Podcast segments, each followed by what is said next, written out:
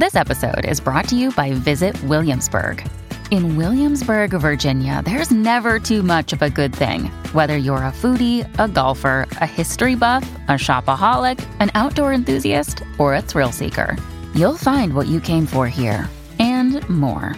So ask yourself, what is it you want?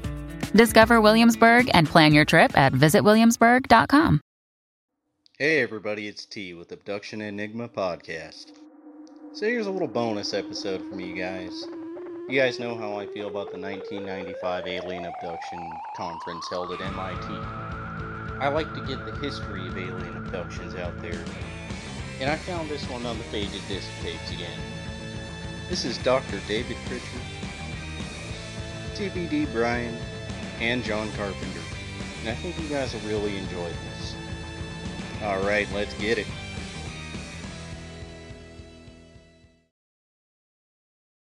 Dr. David Pritchard is a scientist at MIT in Cambridge and co-chair of the Abduction Study Conference held at MIT.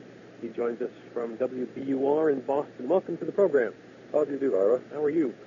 C.D.B. Bryan is a journalist in Guilford, Connecticut, and author of Close Encounters of the Fourth Kind, Alien Abduction, UFOs, and the Conference at MIT, published by Knopf, and he's here with me in the studio this afternoon. Welcome to the program. Nice to be here, and hello, Dave.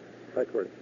Also, John Carpenter is with us. John Carpenter is a hypnotherapist and licensed clinical social worker in Springfield, Missouri, and he joins us by phone from his office. Welcome to the program. Good afternoon, gentlemen. Good afternoon to you. Let me begin by asking you, David Pritchard, um, why did you help organize this conference with John Mack? Probably it was even more my idea than his, but basically I had gotten interested in this phenomenon, namely the people making these uh, crazy, bizarre, I guess would be a better word, reports, and I became uh, aware of a lot of the research that had been done, much of it not published, uh, about this phenomenon, and I decided to run uh, a conference in which people could come and report their research, and then other people could discuss it, uh, criticize it, ask questions about it, and that's a scientific conference, and so that's what we did. And so people came and uh, read scientific papers and present made presentations. Yes, uh, actually we had 100 presentations. Uh, some, several the present, several people made uh, a, a couple of presentations because we had a very uh, careful overview of the phenomenon that was established by the committee of, of sort of experts in this area. And then the people put their various presentations on this outline so the whole thing would be coherent. Because one of the things we were really trying to do was to make a comprehensible overview of this, the proceedings, which is actually published now. It's a book called Alien Discussions, and to make that kind of a working collection of the research in this field. Now, you're a world-class, tenured, well-respected scientist around, uh, uh, people know you around the world. You must have received a lot of heat for deciding to do this. Um, or, or laughing or skepticism or something. What, what drove you to decide uh, as a scientist that you would like to help sponsor this? Well, you know, really, uh, it's what we call, uh, this is uh, curiosity-driven or basic research. I mean, I just thought this was interesting. Mm-hmm. Um, now, I'll tell you some of the reasons that I think that I'm maybe predisposed to think that. First of all, I think it's clear that uh, the existence of other intelligent life uh, in the universe is a dynamic scientific issue. I mean, if we could discover that kind of uh, light, it would be Copernicus Revolutions Part Two, and I guess if they were here, Part Three. Right. Um, and in fact, we as a, we as a culture believe there is other life, and scientists have set up searches, search for extraterrestrial life out there. Exactly. But the majority of scientists uh, feel, uh, and this view was presented at the conference by uh, Paul Horowitz, who's one of the leaders of the search for extraterrestrial intelligence using radio.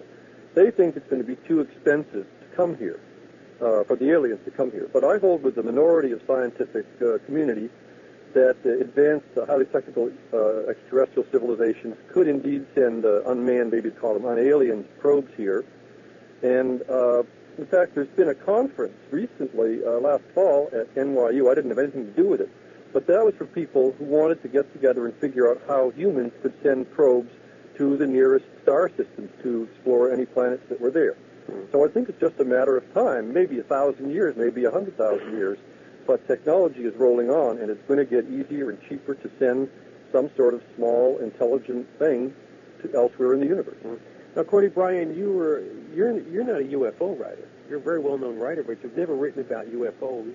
Not until now. No. Well, what got you you interested in this? I think probably very much what got Dave Pritchard interested in it. Uh, to me, this, the idea that serious people like Dave Pritchard and John Mack, uh, with serious credentials, were holding a serious conference at a serious scientific institution on a subject which I thought was similar to Mickey Mouse, was news. So I went up there as a uh, commissioned by the New Yorker to cover the conference, and I found it as, as fascinating as, as uh, all of us have. That you do get sucked into it. It's, a, it's an intriguing subject and a, gr- one of the great mysteries. Did, did you find your beliefs changing about the issue back and forth, or as you were up there? I think I, I think it's like quicksand. The, the more time I spent at the conference, the more vulnerable I was, and I found uh, that my skepticism was shifting, so that I was getting less and less skeptical about the phenomenon, and becoming more and more skeptical about my previous closed mind. In fact, reading your book and reading uh, also reading the proceedings that uh, uh, David Pritchard has published, uh, really, it, it, it, I, I, I describe it as very disturbing. It's one of the most disturbing books I have, I have ever read. I've read a lot of science books and a lot of philosophy, and you come away because it really clicks with what the, the evidence itself. Hearing people say and hearing the book talk about that these are not crazy people for the most part, that they have past psychological tests, that they are not nuts. Talk with the utmost sincerity about what has happened to them really challenges your thoughts about what the truth is. Well, I think as John Mack had, had said when, when I interviewed him, he said uh, that the most single powerful thing for him was that here were people otherwise quite ordinary, unremarkable, reporting with full sincerity and in the most authentic way these extraordinary experiences, which they didn't want to believe were true. So really it was the abductees as much as, as the scientists who were convincing to me. Uh, John Carpenter, as a uh, clinical social worker and a hypnotherapist, uh, you have, I understand it, talked to a hundred or more people claiming to be abducted. Is that correct? Oh, yes. Um, probably I've talked to 200 and worked with about 130 uh, with uh, clinical hypnosis. And do you give them a battery of psychological uh, tests to make sure that they are they have their head on straight? Well, I have several screening tools, and if I feel like I I need to do some psychological testing, I will. But as everyone has stated thus far, these people come across quite normal and credible, and basically they're as confused as we are about what's going on, what's happening to them. So then they, they come to a they come for help, not because they uh, they like the experience of of communing with aliens and want to do it again, but because they don't like it. Well, I've never had anyone yet who wanted this experience. Uh, they may adapt and grow to, I guess, accept it over time, but certainly in the beginning, nobody comes wanting it or desiring it.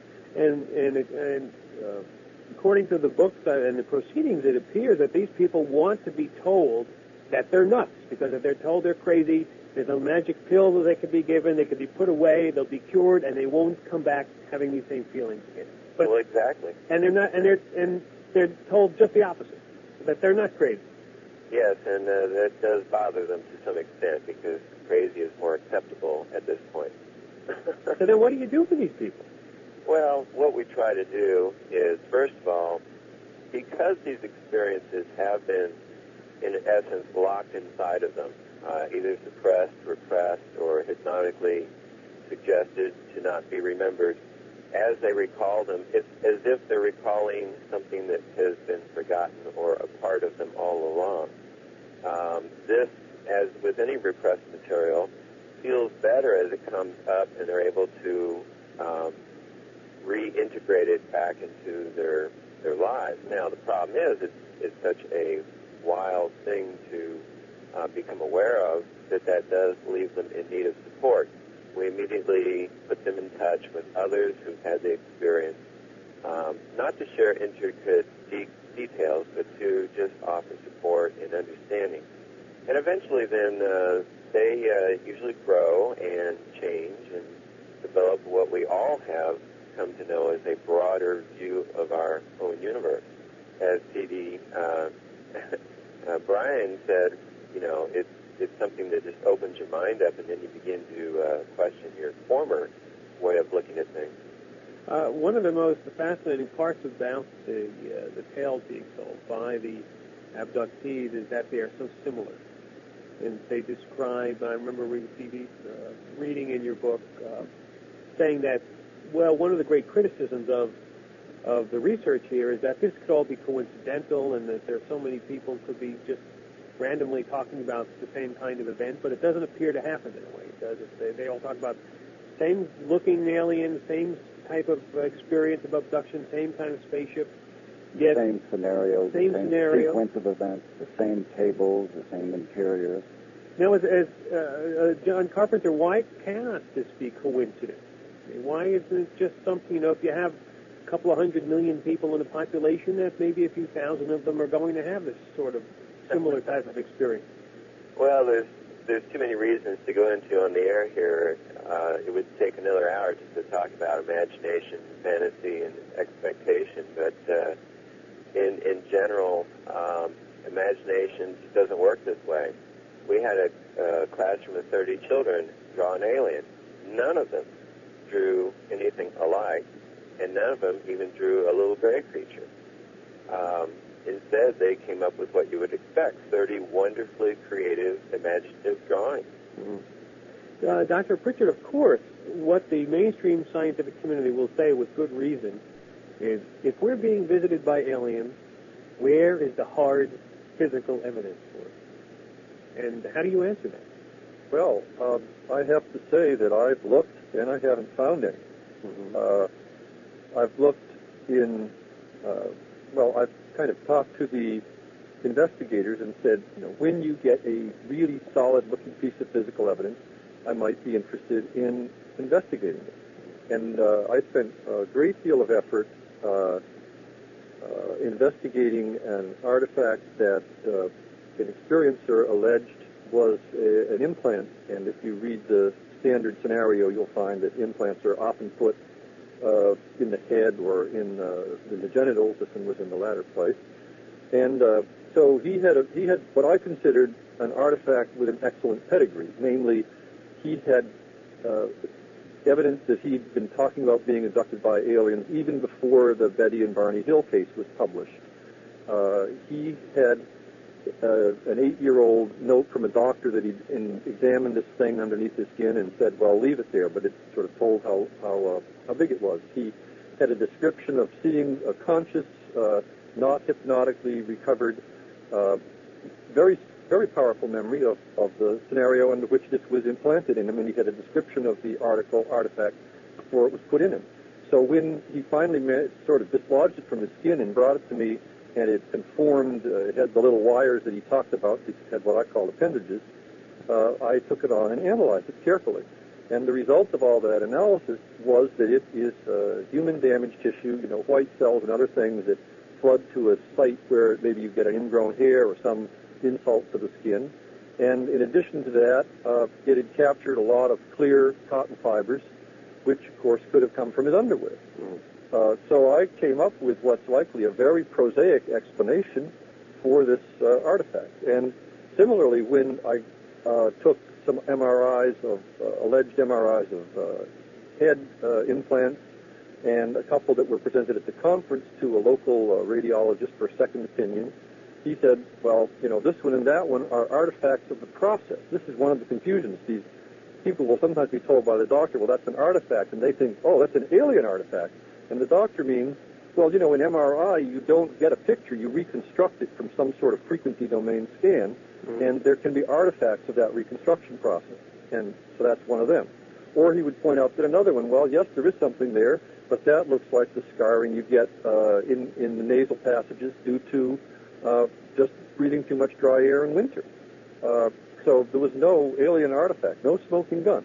And in my experience, all uh, all of the claimed physical uh, artifacts that I have examined or that I've heard examined carefully, there has been either no explanation uh, that it's anything unusual or even in the case of the Richard Price uh, alleged implant, a more prosaic uh, explanation.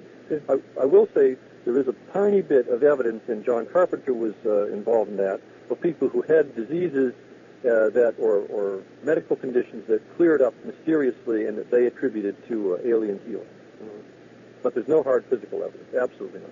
Do you argue then that this whole thing is a bunch of nonsense?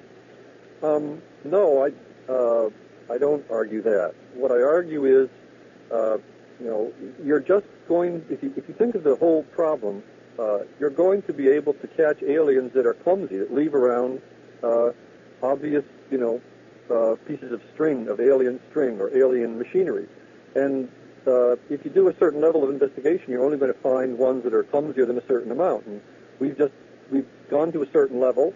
It, I haven't invested very much time because I can't do this with my regular money or time. I do this in my spare time, and uh, you you I have I've done a quick scan and I haven't found anything. Uh, it doesn't say if you did a more careful examination, you wouldn't find something there. And there was, I think, Horowitz at the conference. He said the evidence, the absence of evidence is not evidence of absence. Right. Uh, yeah. Uh, but you're never going to get anybody to spend any real money, any kinds of money on this, um, actually trying to find any hard evidence here. Uh, you might get some private people. You're not going to be able to convince NSF to do it. That's for sure. Let me say something, Ira. I, with my book that has just come out, I've gone around the country talking about the subject, and what has amazed me is how open people are all the way across. I mean, from Toronto, if I can consider Toronto part of our country for the moment, as far as, uh, you know, Seattle, San Francisco, East Boston, things like that. All over the country, people believe something is going on. Uh, Scripps Howard did a poll two weeks ago, a month ago, saying 50% of the people in this country believe in UFOs, believe that there's a government conspiracy. Over and over again, when I was interviewed, the people interviewing me were far less skeptical about this phenomenon than I am. And I don't know why there isn't the kind of necessary funds to program really a scientific investigation. You, you point out yourself in the book that Jimmy Carter, before he was mm-hmm. elected, said that he had seen a UFO and was going to do something about it as he became president, looking into it, and then voila, once he was president, It disappeared in the National uh, Security Agency. just disappeared. Yeah. So even the president himself can't get anything going on here. Uh, John Carpenter, do you have any estimate of how many people, nationally, internationally, claim to be abducted? Well, um, How, how widespread is this phenomenon? it's it's easy for me to say thousands because we already have several thousand cases documented. Uh, I could easily project that it's millions because there's so many people who have mentioned they've had contact or stories that haven't officially been researched, and yet they come across in the same genuine fashion. Um, I think you have to remember it's a reporting phenomenon as well. Who feels comfortable reporting? What country allows such discussions? Russia didn't for the longest time. Now that it's more open, we're getting many more reports out of there, which have just been sat on essentially for years. All right, let's go to Daniel in San Antonio. Hi, Daniel. Good afternoon. I was a uh, serious UFO investigator in the 70s and, and 80s. I worked with Dr. William K. Hartmann in analyzing the photographs for the Colorado study for the Air Force. I worked with Dr. James McDonald at the University of Arizona on his studies of radar uh, analysis of uh, naval cases and so on. And I was the first, as far as I know, only PhD level full-time researcher hired to do UFO research as my profession in the mid 70s. My experience is that what we're dealing with here is a spiritual encounter, not a uh, not an alien encounter, because there's a spiritual component to every one of these uh, encounters. That is, the person always comes away with a message of some kind, an alteration of their worldview, and their alteration of the worldview is an anti-biblical viewpoint, and it's always uh, the same. It's very parallel to, as Mrs. Coral Lorenzen used to say, it's an occult phenomenon. But isn't but isn't the actual abduction scenario itself very biblical? The fiery chariot chariot coming out of the sky, the the fire from the sky, the the bright light, that sort of thing. Well, when the when when the, our enemy Satan endeavors to do a spiritual encounter, he always tries to replicate the things of God. Let me get a, a, a reply from John Carpenter. Well, first of all, in my 130 cases, they don't all come away with a spiritual message. In fact, what I've found is a wide range of reactions. Some feel victimized, some feel negative, uh, some do have a spiritual reaction, but it's not a case of always. And certainly, out of 130 cases, I probably have about five or six that have any kind of a detailed spiritual feeling. Um, and also, I'd just like to throw in that cases like Roswell and other documented uh, crashes of UFOs, where you have bodies and nuts and bolts type stuff, kind of makes me suspect that sure it can have a spiritual component, but it's kind of difficult to think it's entirely spiritual. All right, Daniel, thanks for calling. In fact, the uh, Roswell autopsy pictures have been making the rounds, and I was reading on a, I was reading on an internet page, a UFO internet page, which claimed to be, I take no sides on it, by a ufologist who said that those autopsies have done more to set back. They're so bad, they're so phony, so fake, that they've done more to set back the course of people who believe in UFOs than anything else to make, make it look such a joke. So certainly the body didn't Yeah, appear like body. anything anybody has described as Just, MIT. just Exactly. Exactly. It just does not look like uh, anything from our research, nor from the Roswell research itself. yeah, there's, no one really takes it very seriously. They think of it. Let's go to Fred in Madison. Hi, Fred. something's happening out there, and I don't know what it is. Government documents that have been released to me and other Freedom of Information Act researchers show that, contrary to public assertions, that the subject of UFOs is held at the highest level of security. And it's very suspicious to me that very few documents on the subject of abduction have been released. What should our public policy be on this? Uh, who should we report to? In World War II, 50 years ago, uh, if we saw uh, unusual aircraft in the sky, it was very clear. We would know exactly who to go to, who to report it to, and what would be done. Um, who do we now report sophisticated aerospace craft violating our airspace to? Um, Okay. Is this sort of a rhetorical question? well, I guess it would be. Okay, well, abduction, like the rest of the UFO phenomena, has very important legal and public policy issues that we ignore in favor of tabloid-style talk. And I'd like uh, I'd like to do a short follow-up after a comment. Uh, we'll see. Okay, we have just a minute or two. Uh, CDB? Well, I was going to comment that simply if, if I were the Secretary of the Air Force and I couldn't do anything more about defending our airspace than we're doing now, that I think the government policy is going to have to continue to be to defend that it's happening, you know, to, you know, to deny that it's happening. Um, a follow-up, Fred? Yeah, uh, earlier it was said that there had been no traces uh, of uh, abductions, and I think that they ought to look into some radiation studies because there are some very good close encounter of the third kind cases that involve strong radiation that caused injury or even death to the to the human people who were there. All right, Fred, thanks for calling. Let me ask you, John Carpenter, about the, the people who uh, claim to be abducted. Uh, are they really, they come to you in very painful, are they in a painful situation that they have thought about this for years and years and years, and then suddenly something happens that they now have to see a therapist? Well, I think, uh, again, it's a reporting phenomenon. Uh, many of the people I've seen, it happened to them 10, 15, 20, even 40 years ago, but they didn't know who to tell. And so, like many strange things that happen to people in their lives, they just kind of sit on it and always puzzle over it. Now that they understand, make a connection that uh, maybe they're missing hours of time and they're seeing the strange light in the sky might be related, uh, or their nightmares now make more sense. Uh, they start to explore it and they have a better idea of who to explore it with professionally and sensibly. I say something?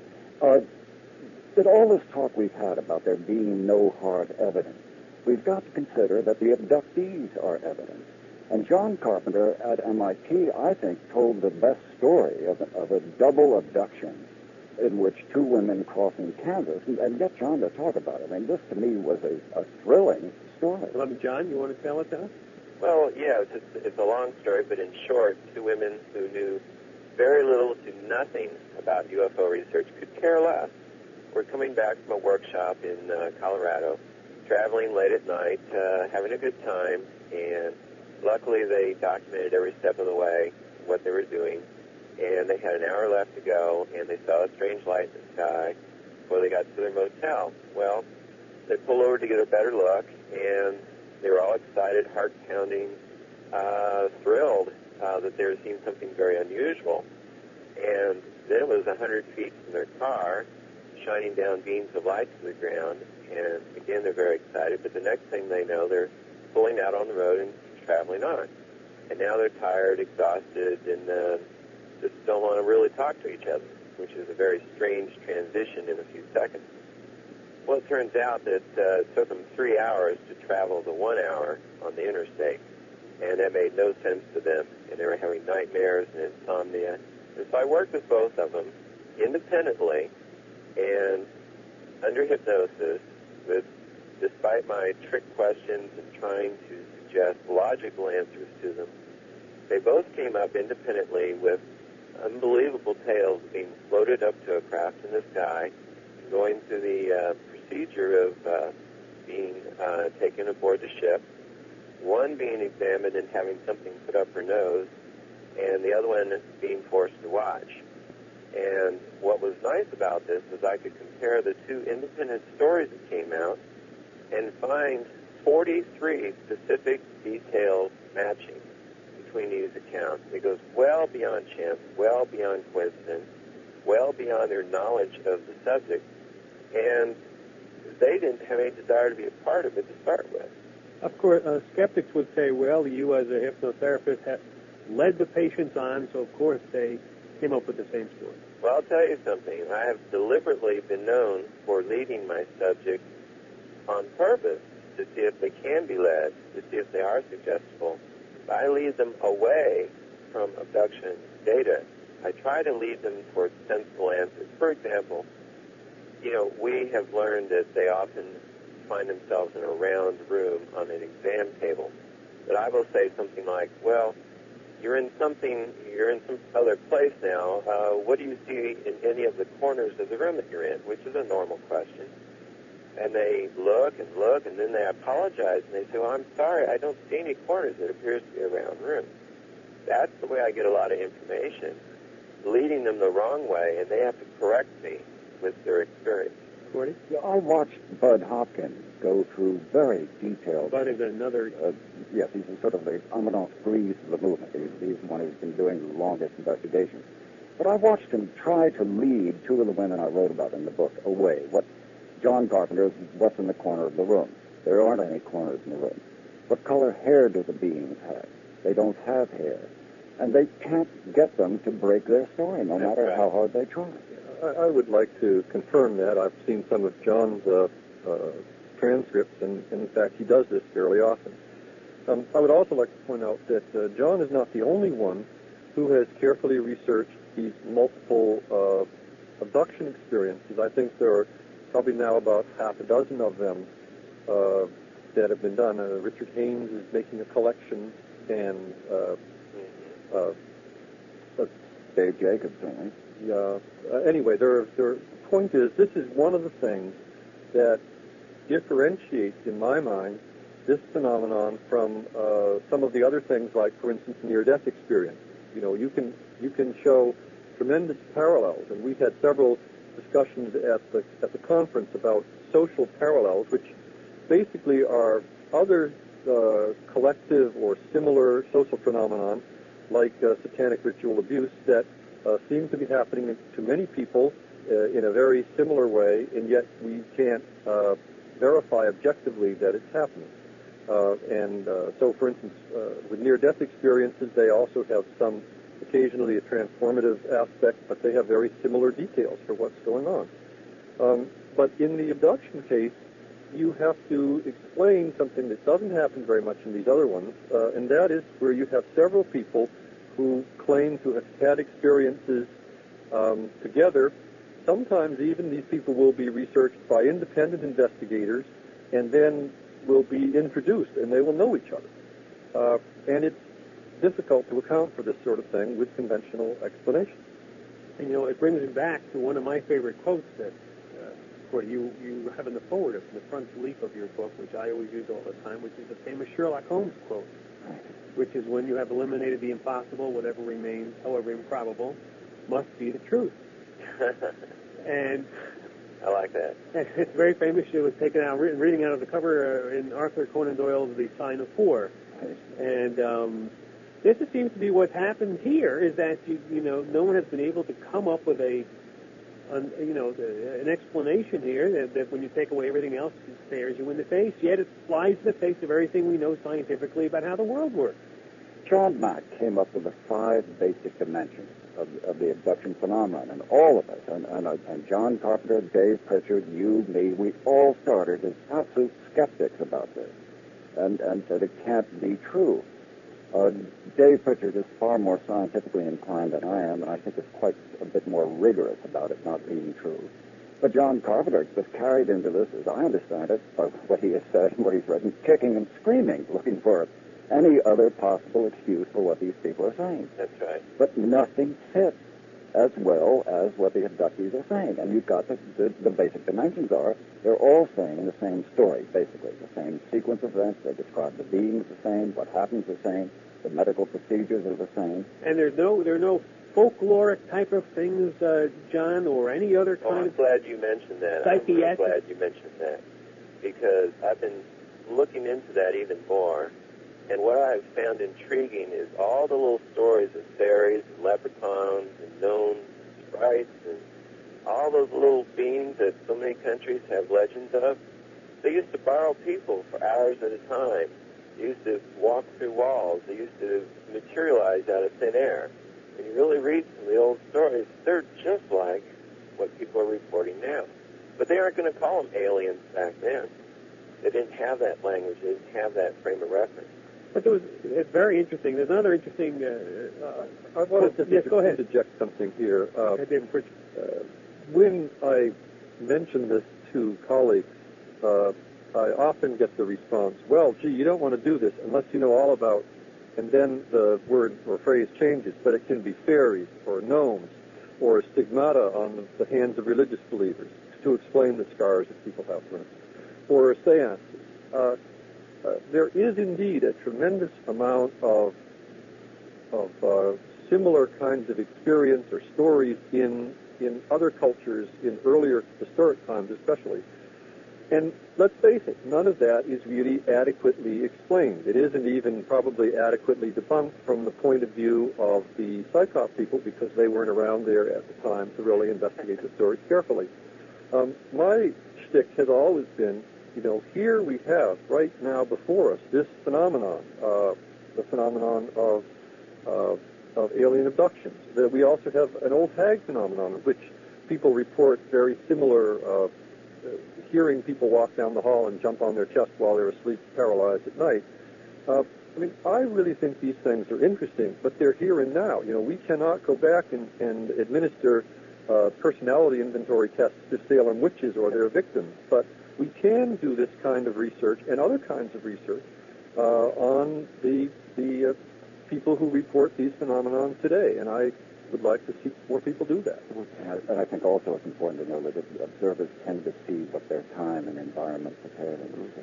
Just as a matter of point of information, your book is titled "The Close Encounters of the Fourth Kind." Give me those four kinds of, of encounters. Sort of a lightning guide. Uh, in the first in the first kind, say you were driving across the country at night, you look up in the sky and you see an object that is flying, that is mechanical, it's not the planet Earth, and you know, it's obviously an unidentified flying object.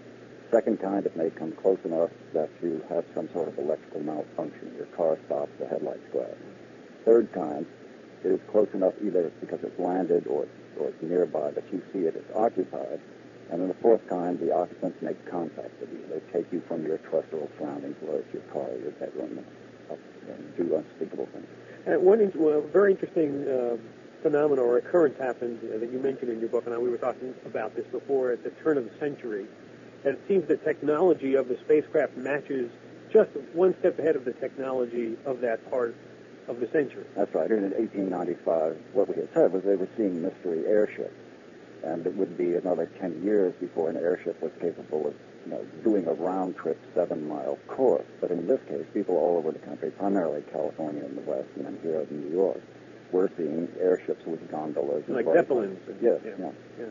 And so that was that would be high tech for that time. Yes. Whereas a flying saucer is high tech for where we are living now. Know, and a flaming chariot would have been high tech for Ezekiel. And how do you explain that? Why would that? I mean, is there some clue there to what's going on? Pass. Pass on that. To John Carpenter, any any uh, psychological explanations here, or why would aliens choose to just stay one step ahead? Well, that's that's for them to answer. I don't think we Okay. can speak for them. All right. Let's go to the phones to Scott in Palo Alto. Hi, Scott. Hi.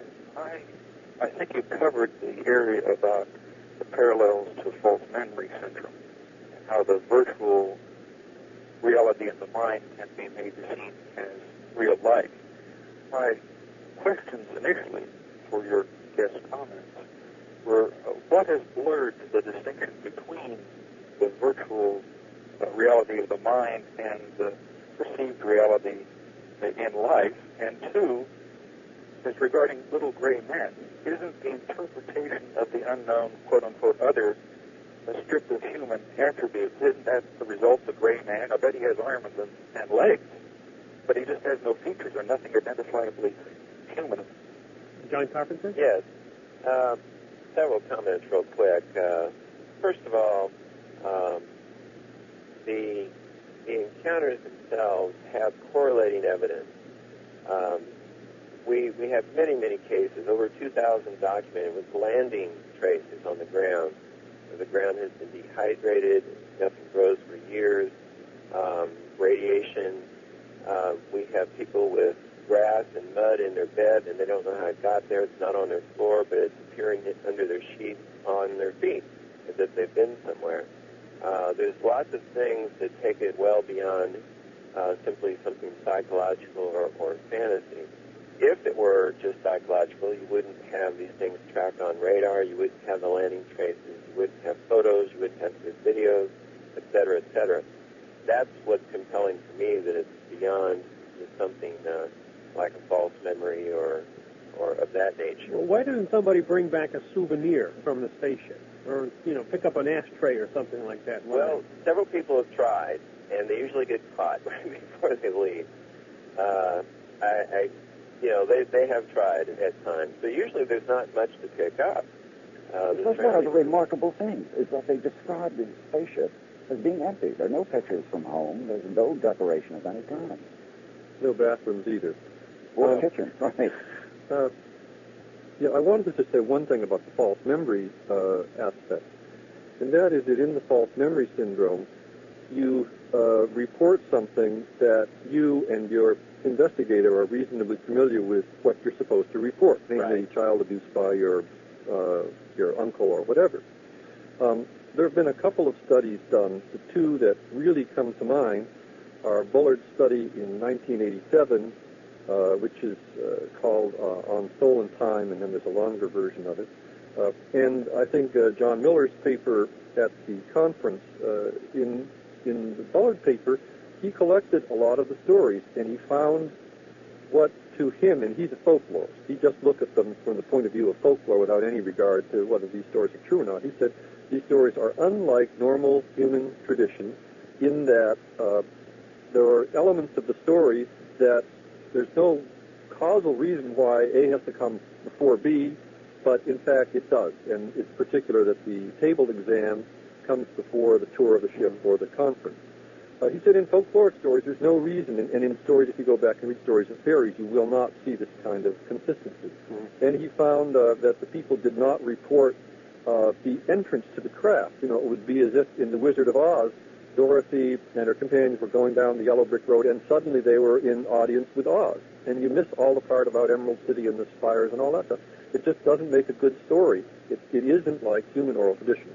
And the point is that the patterns that he found, nobody, not the individuals expressing these things, not the investigators, knew that this was the pattern they were supposed to report or that they were supposed to lead their investigatees into prior to the appearance of his study. And yet what he studied was earlier reports. How does one, and I'm not saying you in particular, I'm talking about myself and other people who are fascinated by this, how does one say, I'd love to study more of this, but how do I reconcile it with breaking all the laws of physics I've known about space travel and time and space and things like that? Well, um, I, I struggle with this. Uh, First of all, I don't think it's surprising if, and I'm not saying these things are easy. I mean, I do not have any beliefs on this issue. The only belief that I have is that it's rather strange and interesting that these people are reporting all these stories, and I'd like to try to get to the bottom of it. Right? Um, but it certainly isn't impossible that, that uh, extraterrestrial civilizations can send uh, small things to other planets, which then can manufacture bigger things. I think it can be, if you have really good technology, it's easy to send something here. And perhaps the best uh, scientist who made this comment uh, along these lines was Enrico Fermi. When he was told about the possibility of extraterrestrial civilizations, he said, he thought a minute and he said, well, why aren't they here? And what he meant was these other civilizations may well have a one or two billion year lead on us, so that even if they sent out stuff at the speed of chemical rockets, it would have time to get from some other part of the Milky Way to here. Um, so you can explain that they're here. I can't explain how they walk through walls. I mean, that just seems totally impossible to me. And uh, it, it does contradict what I think of as the laws of physics. Let me ask you, John Carpenter, as someone who is a therapist and works with lots of people, Mm-hmm. Do you suspect that there are other therapists, these- they could be social workers, they could be psychiatrists, anybody, are encountering more cases of people who claim to have be abducted but don't recognize it as an abduction, or, as, or Yeah. at least people feeling that way? Yes, I have a, a wonderful example real quick. Uh, a psychologist called me from Virginia in the middle of the day, in between sessions, saying, my God, I read that pamphlet by the Roper Organization, and this case I've been working with fits it exactly. Because I've been trying to give this lady a diagnosis with multiple personality, but it doesn't fit. She doesn't know what's going on. I don't know what's going on, but I read the pamphlet. It fits like a glove. He says, now I know what's going on with her. Now, that's a good example of neither party having any desire or expectation that this is UFO related, and yet they had a classic case point. And luckily, he made the connection and called. So then what do you tell uh, the, the therapist to do? I told him I had too much to say over the phone, I sent him a bunch of papers and helpful uh, suggestions. There is a, a little a chapter in Alien Discussions about what kind of therapy has been used and, and what the reaction of the abductees to it is. Uh, Before we go, uh, Dave Pritchard, any what kind of physical evidence? I only have about ten seconds left here. Would make scientists more believing? Well, I, I don't want to answer that. I, I think people should go out and do research. I think we should, we found that these people are psychologically normal. We should uh, look at the abductees to see if they have, to, to really understand whether they have cataracts from the ultraviolet, look at the scars, really catalog that. Are they, uh, are they abuse marks or are they something new? Uh, general overview, we haven't looked at the physical state of the experiencers. I think we should go find, we know that this thing has a tremendous hidden incidence in the general population. We should find out how big it really is and what, whether those people have the same experience that's been cataloged. I think there's work to be done, physical monitoring, not only of the abductees like electro and cardiograms and these brain scans, but you can put a TV up and try to get the picture of the UFO taking someone out of his house. Uh, Yeah. I don't know, but uh, I think uh, I don't. I don't think we're going to solve this All problem right. in one We, swat. you- we are, and we aren't, and we're out of time. I'd like to thank my guest, John Carpenter, is a psychiatric therapist and clinical social worker in Springfield, Missouri. Dave Pritchard is a scientist at uh, MIT and co-chair of the 1992 Alien Study Conference at MIT, and C.D.B. Bryan is a journalist and author of Close Encounters of the Fourth Kind, published by Knopf. Thank you all for joining me today. Thank you. Okay. All right, with that, I'm going to let you guys go. Remember, this Sunday we're finishing off the Allagash abductions. I had to take a bit of a different direction with it. Now, again, recording the actual regressions from the book is a little hard and it gets challenging. And I gotta say, it doesn't come out the best, so that's been changed up. But I still think you guys will enjoy it. And we're gonna get into what happened to them on board the UFO. Alright, guys, keep kicking it.